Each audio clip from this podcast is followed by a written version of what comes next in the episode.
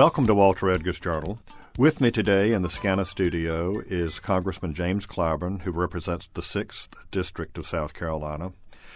And he has written a very interesting autobiography entitled Blessed Experiences Genuinely Southern, Proudly Black. And I wanted to get the subtitle in there, Congressman, because I think that's a very interesting part of your life story. And welcome to the Journal, sir. Well, thank you so much for having me. Let's talk about why you chose that particular title. There are a lot of folks who would say, well, he's an African American. Why did he want to throw in about being Southern?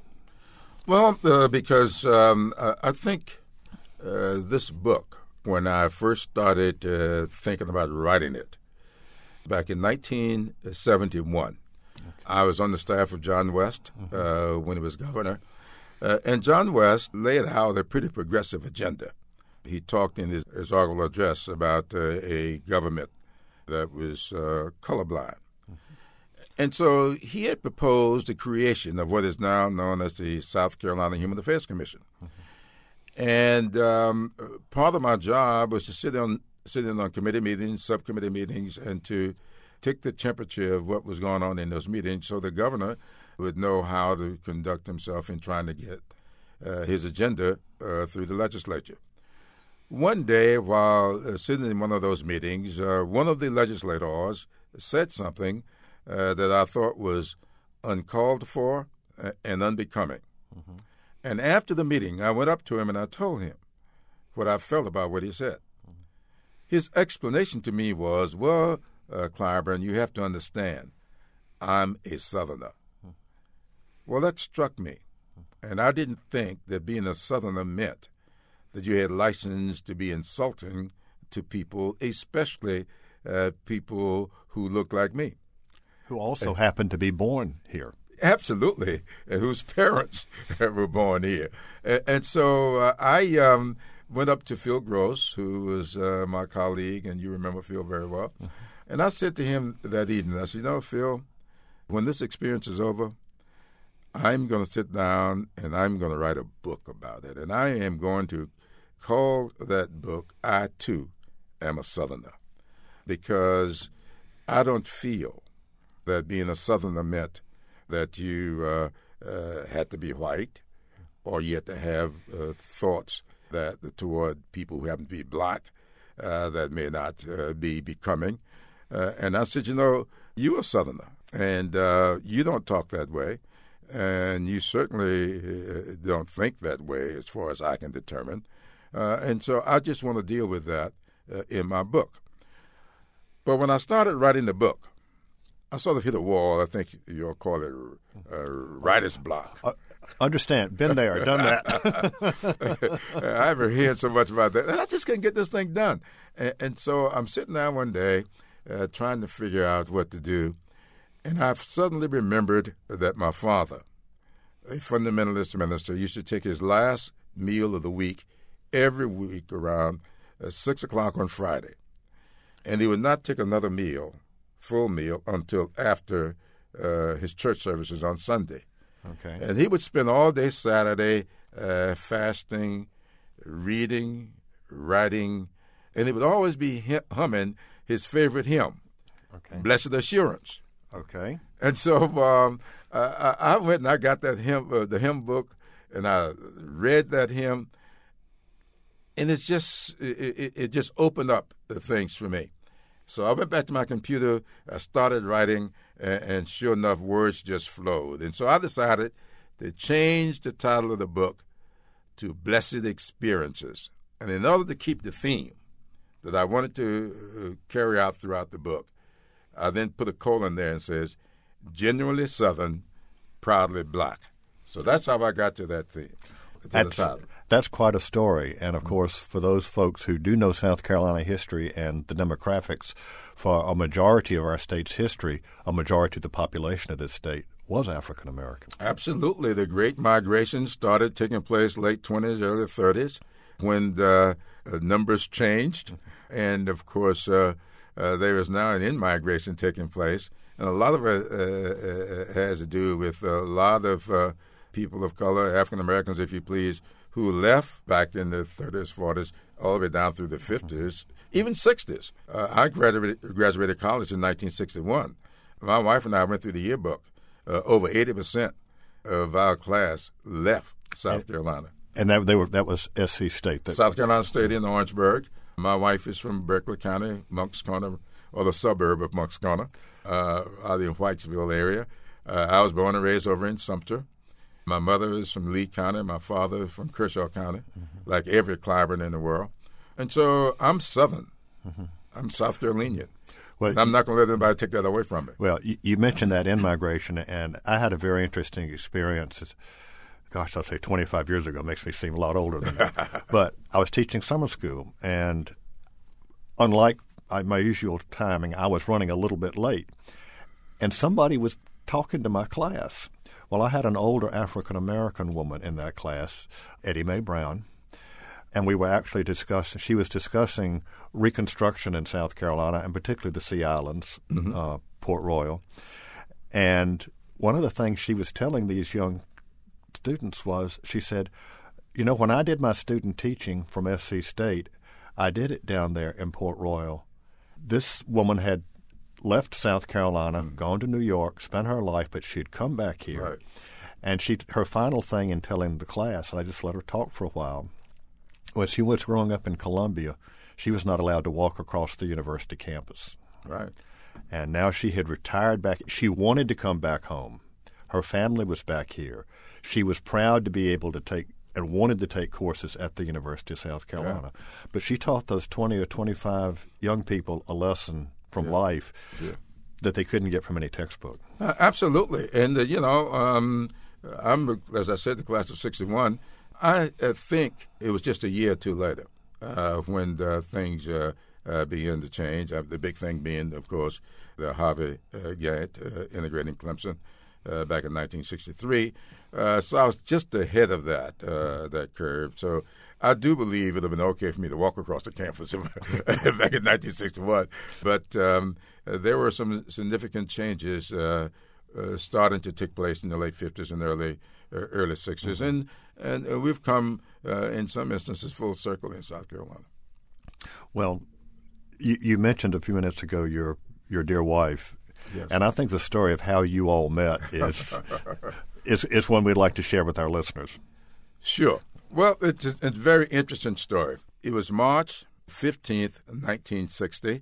Uh, those of us uh, who were considered to be student activists uh, down at South Carolina State and Claflin University next door, had uh, organized this big march.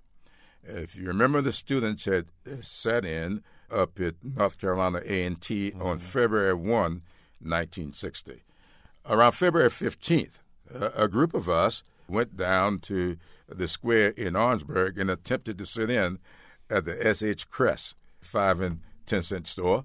But when we got there, they had removed the, the, the tops uh, off all of the stools, and we we kind of figured that was not going to be a comfortable sit down, and, and, uh, and, so uh, we went back to the campus and we decided we were going to have this massive march down on the square, and sure enough, we organized. Uh, there were seven of us, called the Orangeburg Seven, uh, by some people. We don't get any notoriety for that. I, I talk about it a little bit in the book. We organized this big march. We go downtown big group going down Amelia Street. I was leading that group. About how about how many? Oh, there were a couple of thousand, Ooh, uh, maybe okay. uh, maybe more. A big group went down uh, Russell Street, okay. and a big group went down John C. Calhoun. I was leading the group down Amelia Street, and of course, uh, I was identified by the authorities as one of the leaders. You're a troublemaker. yes. So I was. We were arrested. 388 of us were arrested that day. We filled up all the jails, and of course, they couldn't put 2,000 people in, and they just herded the rest of the students back to the campuses.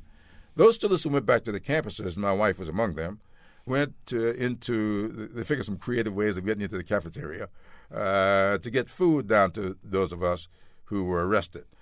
Now, we got arrested somewhere around 10 a.m. in the morning. Uh, maybe it was before noon and we were still in jail around uh, 6.30 that evening uh, and had not had anything to eat So these students brought us food. Some of the students who were arrested had been put in this compound uh, right outside of the uh, Orangeburg City Jail, the Pink Castle, we called it.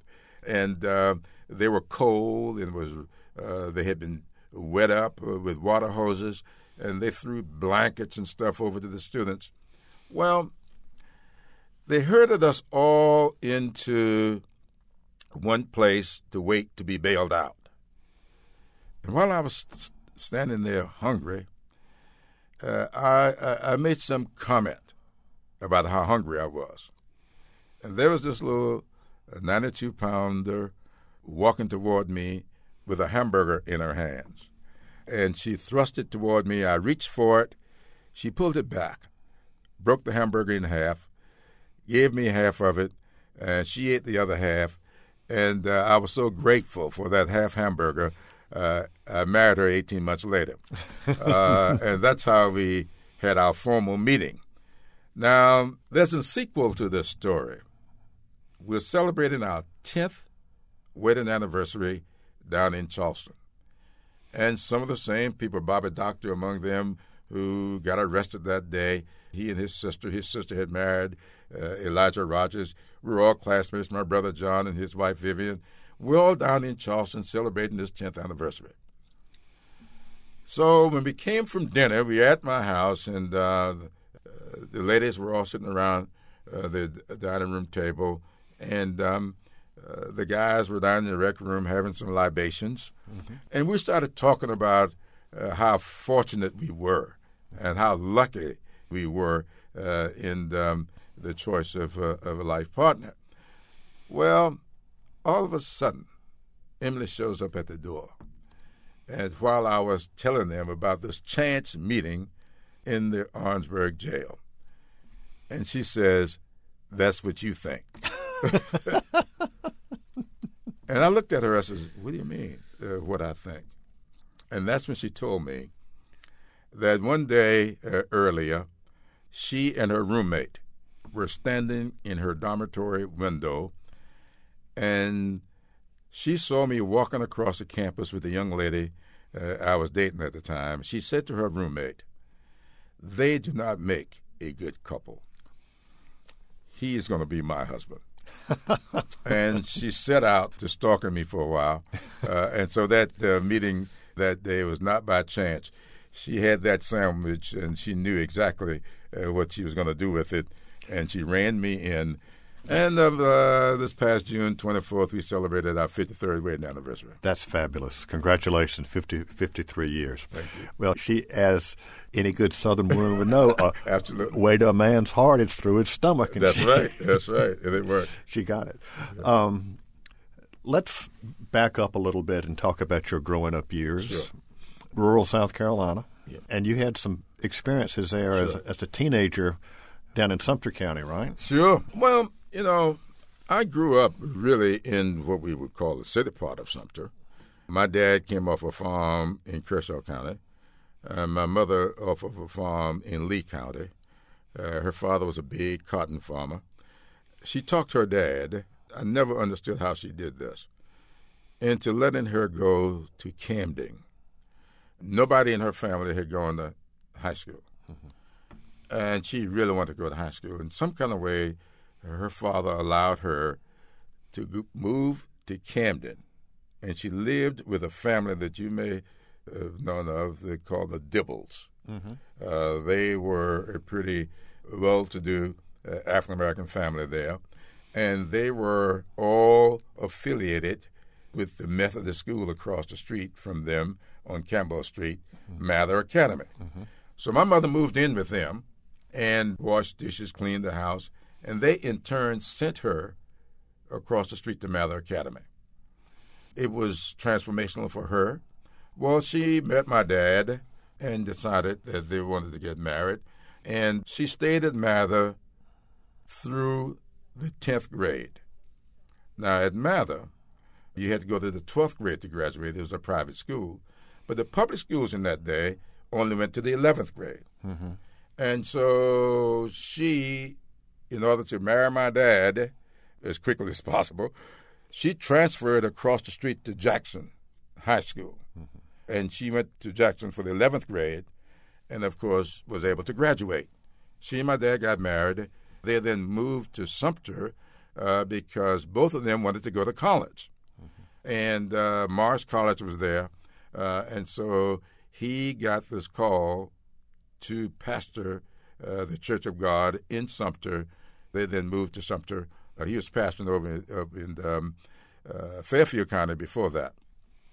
So that's how we got to Sumter. Now, my mother always wanted me to go to Mather. She wanted all of us to go to Mather. I didn't want to go to Mather. I uh, played in the band, and Mather right, right. let's let's stop for a second and explain to folks because there were any number of elite black schools, right. particularly high schools in South Carolina, back before the 1950s, Absolutely. simply because public education for African Americans was woefully underfunded. Underfunded. But there were schools in Camden, sure. schools in Aiken, in Charleston. Bettis Academy uh, down in Aiken, Brainerd uh, up in Chester, where uh, Phylicia Rashad's mother uh, went. Coulter Academy was up uh, near Seneca, and uh, Harbison was here where Harbison yep. is now. That was a campus. Uh, I think it was a Presbyterian school. It was Presbyterian. And uh, Mather, of course, was a Methodist school. So these schools uh, were sponsored by churches, and they were, as you uh, you said, elite. Uh, you got a pretty good education there. But Mather didn't have a band, and I played the clarinet, the saxophone, and I had a great experience. The reason I mentioned uh, that is because though I wanted to play music, wanted to be in the band, and I had uh, been offered uh, from the 11th grade, or really 10th grade, I was uh, was targeted for a music scholarship uh, to Alabama State, and I had there was a graduate, the guy who played the first seat uh, in the alto saxophone, had gone to Alabama State on the scholarship, and he had talked the band director into uh, offering me a scholarship. I played first seat in the clarinets. So Christmas 1955, no black units had ever been allowed to participate in the Christmas parade. And uh, we had petitioned for our high school band, Lincoln High School, to play in the parade. Finally, they agreed to allow us to play in the parade in 1955. So when we got down to the, what we call the foot of the bridge there on Manhattan Avenue in Sumter, where we always lined up for the Christmas parade, it was the practice that the last unit in the parade would be Santa Claus riding on the fire truck. Behind Santa Claus would be uh, horseback riders from the local equestrian uh, mm-hmm. facility there.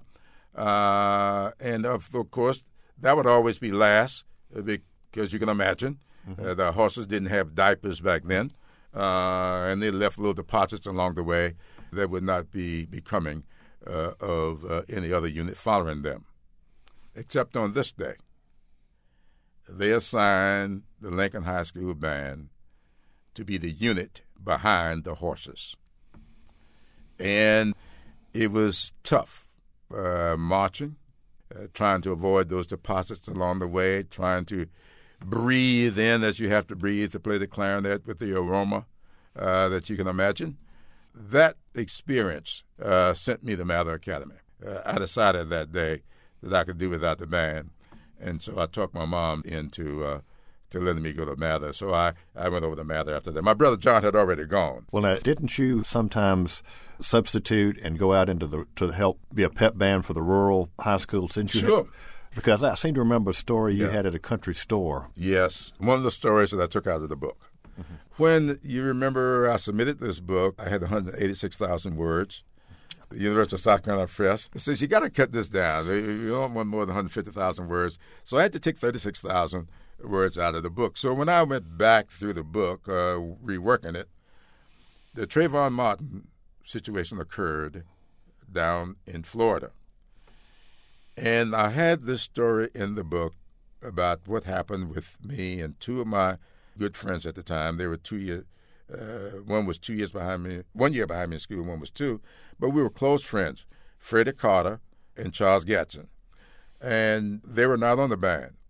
And so we were going to play, Lincoln High School Band was going to play for Eastern High School's homecoming. Mm-hmm. So uh, we go out to play for them. I talked my mother into letting me take the car so my two buddies could go with me. Uh, it was Eastern High School homecoming, so you can imagine. Mm-hmm. Uh, we wanted to go and uh, see how the majorettes, uh, uh, cheerleaders in that instance, they didn't have majorettes, the cheerleaders look, and, and maybe other uh, young ladies as well. So we figured the two of us, the three of us in this car, we could be a little more attractive to the young ladies on the campus. So we go out there. My mom's let me use the car. I ask a friend of mine to put my clarinet on the bus with the rest of the band leaders. Well, when I got there, this friend had forgotten to put my clarinet on the bus. And the band director would not let me eat lunch uh, with them because uh, I had I didn't have an instrument to play. So the three of us went back out to 378. Uh, we had seen this store out there, and we decided to go there and get lunch. Well, when we got in there, the guy started overcharging us for items. And I took issue with it. He didn't like me taking issue with him. So I put all the stuff on the counter and counted them out. Well, maybe this guy couldn't count. But whatever the issue was, he told me that an item was 25 cents when clearly on the package it was 15. And I said, Well, I thought this item was 15 cents, as it says. He said, Well, you got another thought coming. To which I said, Okay, I'll think again. And things began to escalate. Uh, and so these two guys grabbed me, and uh, uh, they could see that it was leading to no good. Took me out of the store. We got in the car, and as soon as I turned the ignition, the gentleman walked out and he had this long pistol, which I understood later was a Colt 45. I didn't know what it was at the time. He laid it right on the inside the window of the car and said, "You guys owe me 50 more cents." And of course, by this time, uh, the guys were yelling and getting out of the car, and I'm still being a bit belligerent. And uh, they gave him the 50 cents.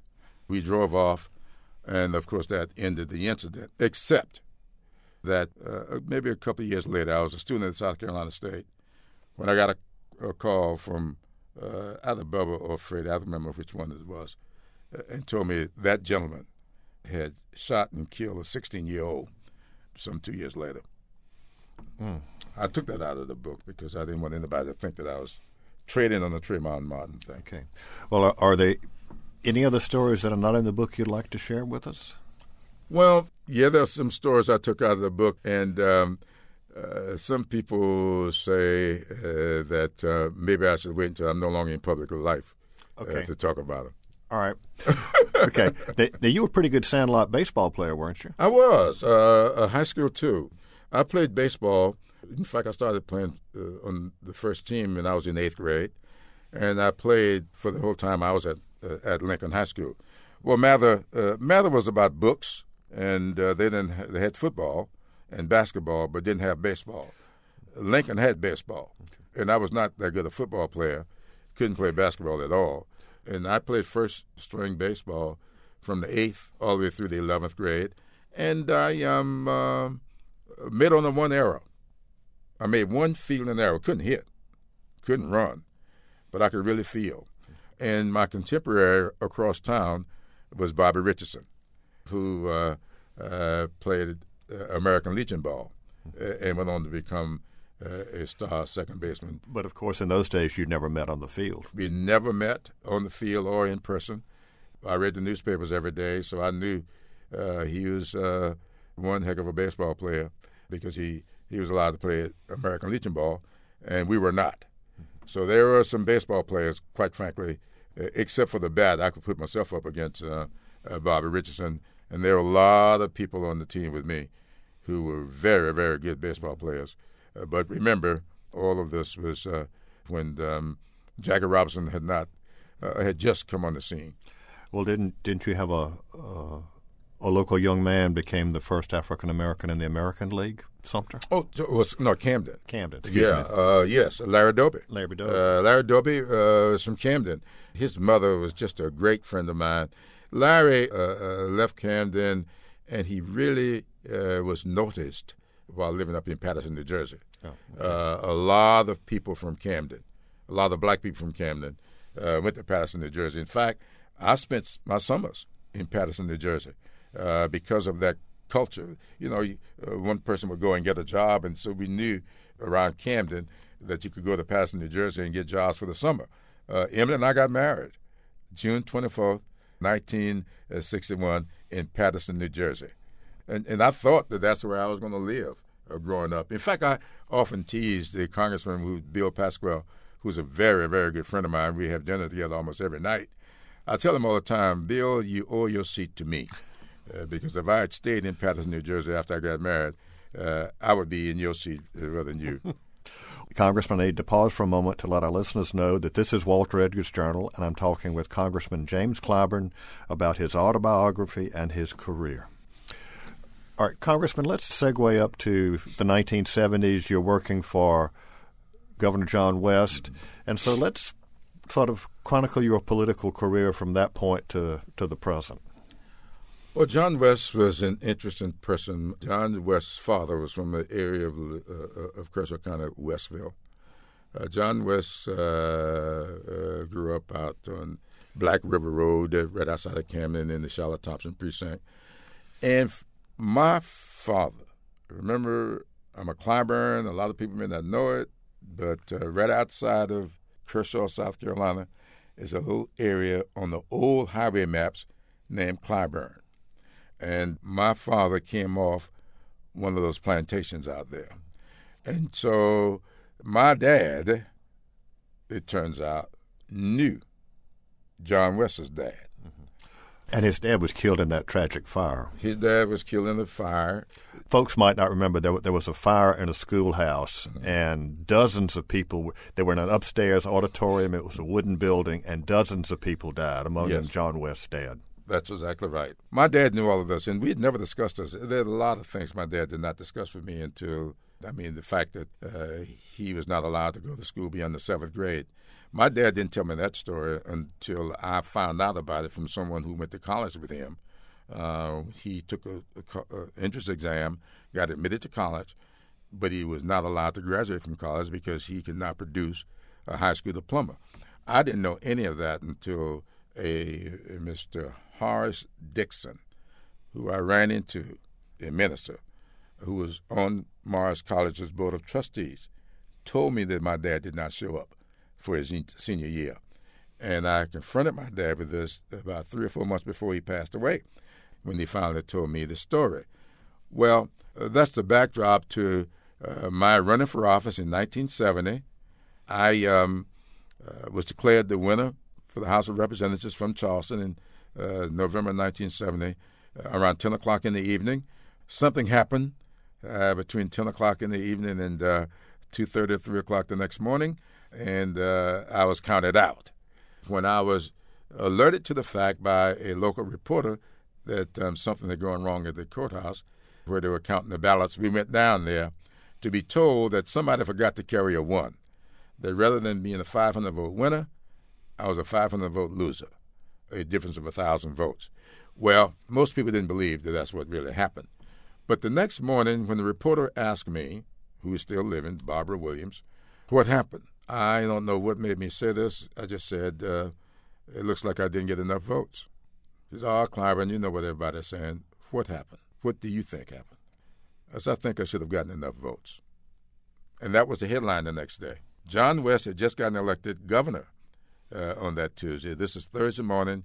I made this statement on Wednesday. It was a headline in the newspapers on Thursday.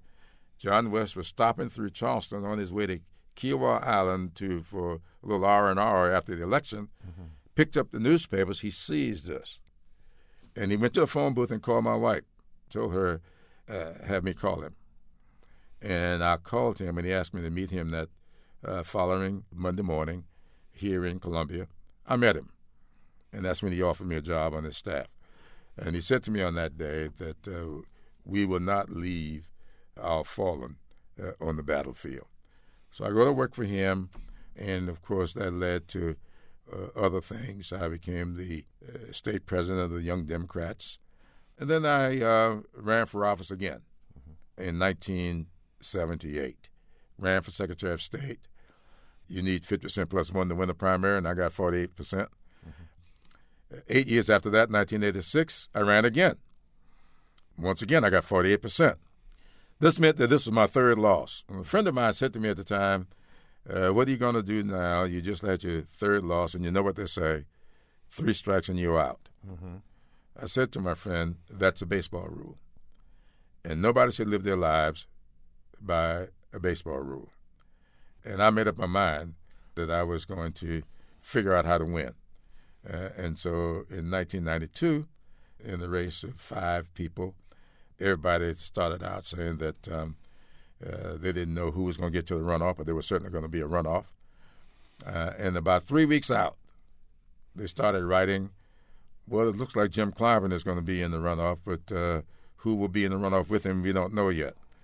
Well, uh, when the votes were counted that night, uh, Jim Clyburn had 56% of the vote. So there, there was no runoff. So there was no runoff. And so that's how I got elected to Congress, and I've been there ever since. And 92 is, is a, of course, the same year that Bill Clinton was elected right. president. There's some stories there about that. If, do you mind talking about that? No, I don't mind talking about. In fact, I opened the book probably most. Bill uh, Clinton and I got to be uh, pretty good friends. Mm-hmm. Uh, in fact, but for Bill Clinton, uh, I don't think we would have the Matthew J. Perry United States Courthouse today. Mm-hmm. I was, uh, you know, even after we got the bill approved, uh, I had a big fight with Strom Thurmond uh, over naming that courthouse for for, uh, uh, for Matthew Perry. Strom Thurmond wanted that courthouse to be the Strom Thurmond Annex, to be the annex to the federal building. The federal building. Well, I fought that, and there were a lot of newspaper stories, even some editorials about it back then. He finally relented, thanks to John Napier, uh, who used to be in the same seat I'm in. Mm-hmm. Uh, John Napier is a great friend. He turned out to be, uh, to this day, he's a very good friend. And uh, mutual. He and I were at Davidson College together. Oh yeah, yeah. You know, I've, I've, I've known John for almost fifty years now. I did not know that. Well, John yeah. is just a great guy, and uh, we don't have any problems get beyond getting beyond the fact that he's Republican, I'm Democrat, but we are good friends he interceded. I sat down with John and explained it to him, and he went uh, to Strom Thurmond's staff uh, and explained to them why uh, it made good sense for them to to leave that alone. So we got the bill passed to name uh, the courthouse for Matthew Perry, but if you remember back then, big scandals had developed over courthouses in New York and Boston. Mm-hmm. Uh, they became these palatial buildings and costing the taxpayers. Uh, one of them was over three hundred million dollars, and so Bill Clinton had declared there will not be any more courthouses. But he wanted a bill passed, the, the crime bill, and when he called me to ask for uh, my vote, I said to him that um, uh, I might be inclined to vote for his bill uh, if we could talk about a little something that was the Matthew J. Perry United States Courthouse. And you would check, you would find that that is the first courthouse that Bill Clinton put in his budget. So when the budget, his budget, the president's budget came to Congress, it had the money in it for the Matthew J. Perry United States Courthouse. That's how we got it. So that's how close Bill and I uh, became. However, when his wife was running for president in 2008, uh, the race got real tight. Uh, she had gotten beaten up in Iowa. We're talking about the primaries here. The primary presidential primary of 2008. She lost to Barack Obama in Iowa. However, she won in New Hampshire. Then uh, there was a tight race. Obama finally won it in Nevada. So everybody said that South Carolina uh, in January 2008 would define the race. So everybody wanted to win South Carolina. Well, uh, Barack Obama campaigning out uh, here. Uh, she was campaigning here. and the race got tight. I think historically, initially, when the polling started, Mrs. Clinton had a pretty big lead. Oh, Lord, over 20 points, over 20 point lead. Uh, but it got tight. Here's what happened African Americans, the African American voter in South Carolina, is a very pragmatic voter. People don't realize that. Now, they were not going to vote. Remember, this was a primary before uh, we had had uh, caucuses. Mm-hmm. The leaders can kind of control caucuses. You can't quite control the primaries the way you can do a caucus. So here we were with this primary, and uh, African American voters were siding with Hillary Clinton until Iowa.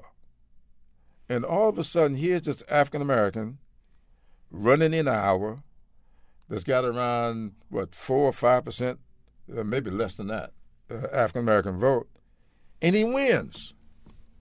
So here people in South Carolina say, wait a minute, this black guy can get white votes. So if he can get white votes, he's got a chance of being president. So when it came here, the black vote started shifting uh, to the black guy. And of course, Bill Clinton could feel it. Most people could. And he said some things in that primary that I thought, as that legislator said back in 1971, uh, I thought uh, uh, was a little bit over the top. And I said so. Mm-hmm. But because you had officially taken a neutral position. I had. Okay. I had. And I had taken a neutral position uh, simply because we were promised the primary we were in a contest for it. We beat out Mississippi and Alabama. Of course, Mississippi withdrew. Alabama stayed in, and Michigan. In South Carolina, won thanks to uh, Joe Erwin, who was chair of the party at the time. Joe came to me and said, "Look, I think we can uh, we can get this primary. Uh, will you help me?" And I agreed to help. And so it got down. We thought we had the votes to have the primary.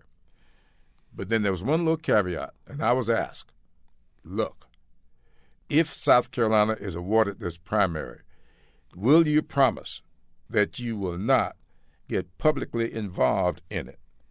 Because that could very well uh, ruin uh, the integrity of the primary uh, if you were uh, to get publicly involved. I promised that I would not get publicly involved, and I did not get publicly involved except that when uh, Mrs. Clinton lost by such a big margin. And, and, what was the, the spread? It was huge. It was a huge spread. Um, Obama uh, carried 44 of the 46 counties.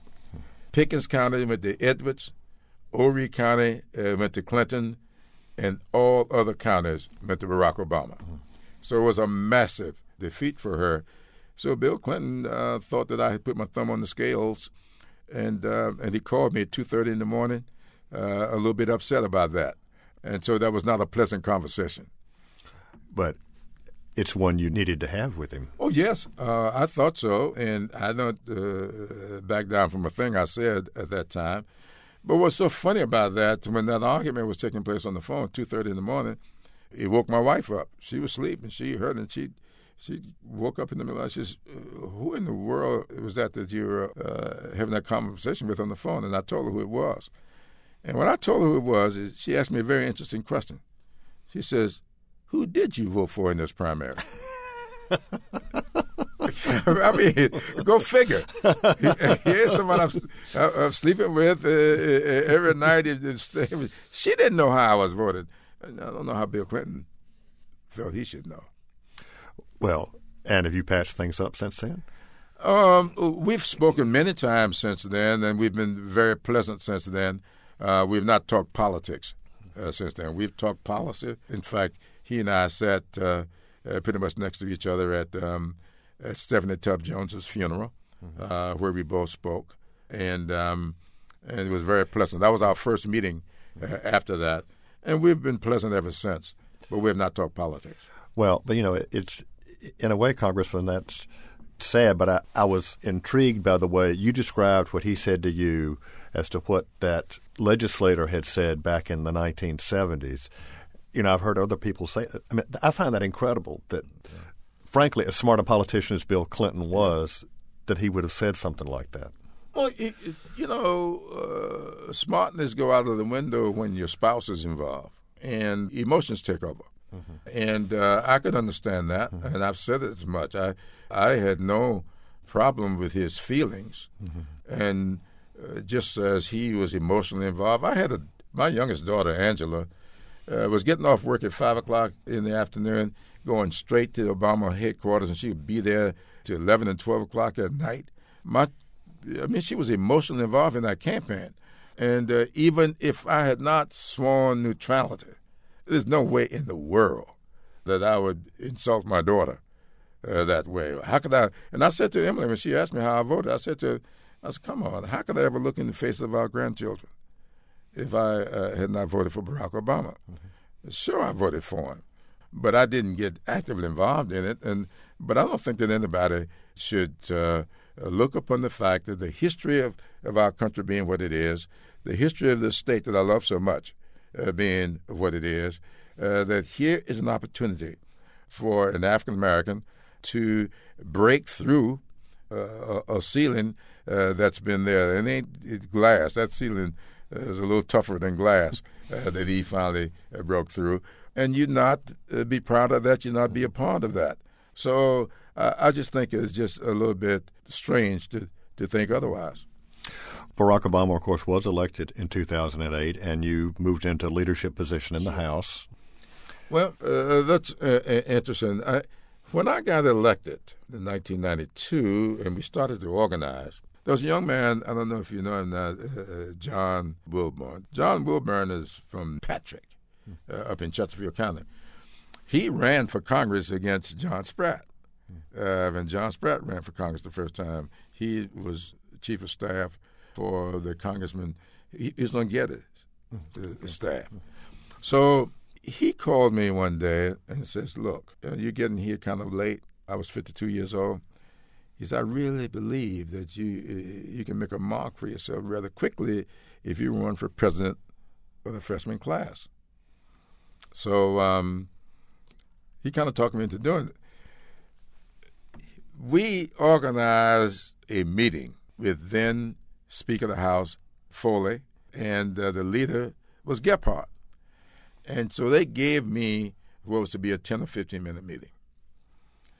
I didn't know it at the time, but old Wilburn and his crowd leaked that meeting to the press. Uh, and when I came out of the meeting, uh, they had developed this narrative that I was discussing with them uh, my run for president of the freshman class. And uh, it was uh, when I got out of the meeting, they had some favorable things to say about me. It all had to do with the fact that in a five-person race, I had gotten 56 percent of the vote, kind of unheard of. And so their favorable statements had to do with that. Well, I ran for president of the freshman class against Eva Clayton. Well, 1993 had been declared by the United Nations as the Year of the Woman, and I knew uh, or felt uh, that I was not going to beat Eva Clayton, though there were people who thought otherwise. So we concocted this deal that uh, both of us would be president uh, of the freshman class. In the first session, 1993, she would preside over the class. Uh, in the second session of the 103rd Congress, 1994, I would preside. Uh, that motion was put on the floor by Carrie Meeks, who had just gotten elected from Florida. Uh, it was seconded by people like Corrine Brown from Florida, and a bunch of people seconded, and it passed unanimously. Uh, and so that's how I got to be president of the freshman class. Uh, people were very pleased with the way I conducted myself as president of the class, and five years later, I was unanimously elected chair of the Congressional Black Caucus. And so I then started looking at other leadership positions, and I decided to run for vice chair of the full Democratic caucus. That was a real challenge because the candidate was from New York, who was African American, uh, whose roots are in York County here, Gregory Meeks, and there was a candidate, a female, uh, from California. And in our caucus at that time was just me and John Spratt. So when I offered, uh, people said to me, "Man, you, are crazy. Uh, in the world, you can win." Well, what happened was at the time I was elected chair of the Congressional Black Caucus, I was also elected uh, to the Appropriations Committee. And the party had gotten in some difficulty and needed a seat on the Appropriations Committee uh, so that Gephardt could keep a promise he had made uh, to a gentleman from New York who had switched parties. He laid out a scheme which I didn't think would work, and I told him so. He angrily said to me, Well, do you have a better idea? And I said, Yes, I do have a better idea. He said, What is it? I said, You can have my seat. I'll take leave from the Appropriations Committee. He said, Why would you do that? I said, Well, I'll do it if you answer positively to this uh, memorandum I'm going to send you. and so I sent him this memorandum. He told me to send it. I sent it. They went through it. I told them the things that I wanted for my district and for my state. They went through the memorandum and agreed to everything I had on the memorandum. So I left the committee. They got my seat. So when I ran, uh, few people knew about the memorandum, but everybody knew I had, uh, had left my seat. So when I ran for vice chair, and in that hotly contested race, I wrote a letter to every member of the caucus. And I said in that letter that anybody wanting to lead this caucus ought to be able to put the caucus's interests above that of his or her own. And down in South Carolina, we always say you can best tell what a person will do by looking at what he or she has done. And when this caucus interest was at peril, I gave up my seat on the Appropriations Committee. That resonated with everybody because everybody was crazy. Who would leave the Appropriations Committee? But I've won without a runoff. And you got to have 50% plus one. And so I won.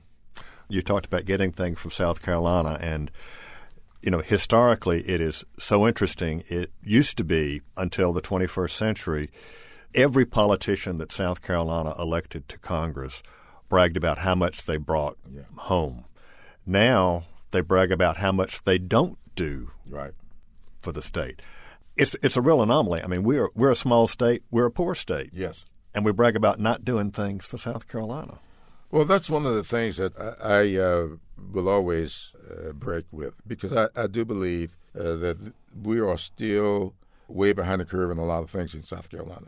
And so for us to take the position that we have to go with the popular uh, thought in South Carolina is not to do what's best for South Carolina. There are times when we may line up with popular thought. Uh, but I think that we have to look at the state's interest and, and, keep that in mind uh, when we are trying to, to get things done. For instance, South Carolina, when I got elected to Congress, uh, our dollars uh, in highway funds, we were getting about 78% back out of the federal bureaucracy for every dollar that we put in because of the way the law was. One of the first things I did when I was on the Appropriations Committee uh, was moved to correct that. And it was corrected in TEA-21. And I was on the conference committee that did that. And so I think that we need to really give some serious thought to following the national trend uh, in stuff like this. We need to really think about what needs to be done for South Carolina and for South Carolinians and uh, make our decisions based upon that. Well, obviously, the Port of Charleston is, is a prime example. Absolutely. Absolutely. I'm very proud of the fact that Fritz Hollings taught me a lot about earmarking. I never forget when I um, uh, was able to cut the deal together. Uh, Fritz had put some money in uh, to deepen the Charleston Harbor one year. And um, I, I did a deal with a congressman who had been a congressman from um, from North Carolina, had become uh, the Corps of Engineers person and I was able to get uh, much more money than Fritz Hollings had, had gotten. I'll never forget, we went down to uh, to dedicate the port. He got to the mic, and you know, Fritz and his uh, Gullah, Geechee, German, all that, whatever that brogue is he's got. Um, this is the first time anybody ever got more money out the House than I was able to get out of the Senate. But they gave me credit for having done that. It, it um, that port is important to the state, and we ought not be worried about uh, whether or not you get the money through earmarks or what other reason. Let's get the money, let's get the port, and let's do what needs to be done for South Carolina. Okay. Well, Congressman, Alfred's giving me the wind up sign. Okay. Any, any last words you'd like to say to our listeners before we sign off today? Yes, sir. I would like to say that to all of our uh, listeners. The, the, fact of the matter is, this book was written with a three part test after every chapter. after every chapter, I ask myself, would those students I used to teach world history to, would they understand what I just wrote? Would they get a lesson from what I just wrote? Would they be motivated by what I just wrote? And I'm proud of the fact that when I go on Amazon.com and I look at the comments being made, most of the readers, all except two readers, have given this book five stars. Those two readers gave it four stars, and one of them was a graduate of Mather Academy. I don't know what in the world she was thinking, uh, but um, I, I, I, I, think that they will find that this is a book uh, that young people uh, would be motivated by. Okay. Well, Congressman James Clyburn, representative for the 6th District of South Carolina and author of an autobiography, Blessed Experiences, Genuinely Southern, Proudly Black. Thanks for being with us today on the Journal. Thank you so much for having me. This is Walter Edgar, and I hope you enjoyed today's journal. Congressman Jim Clyburn is never at a loss for words. He always has a good story to tell. And in his autobiography, Blessed Experiences, Genuinely Southern, Proudly Black, he shares those stories with us. This is Walter Edgar. Join me next week for more of The Journal.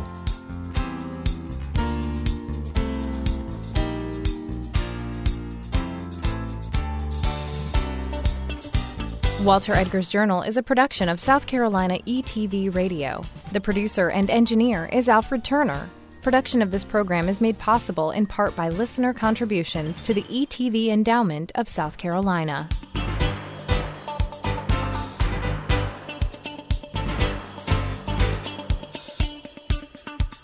The views and opinions expressed by the guests on Walter Edgar's Journal are their own and not necessarily those of South Carolina ETV Radio.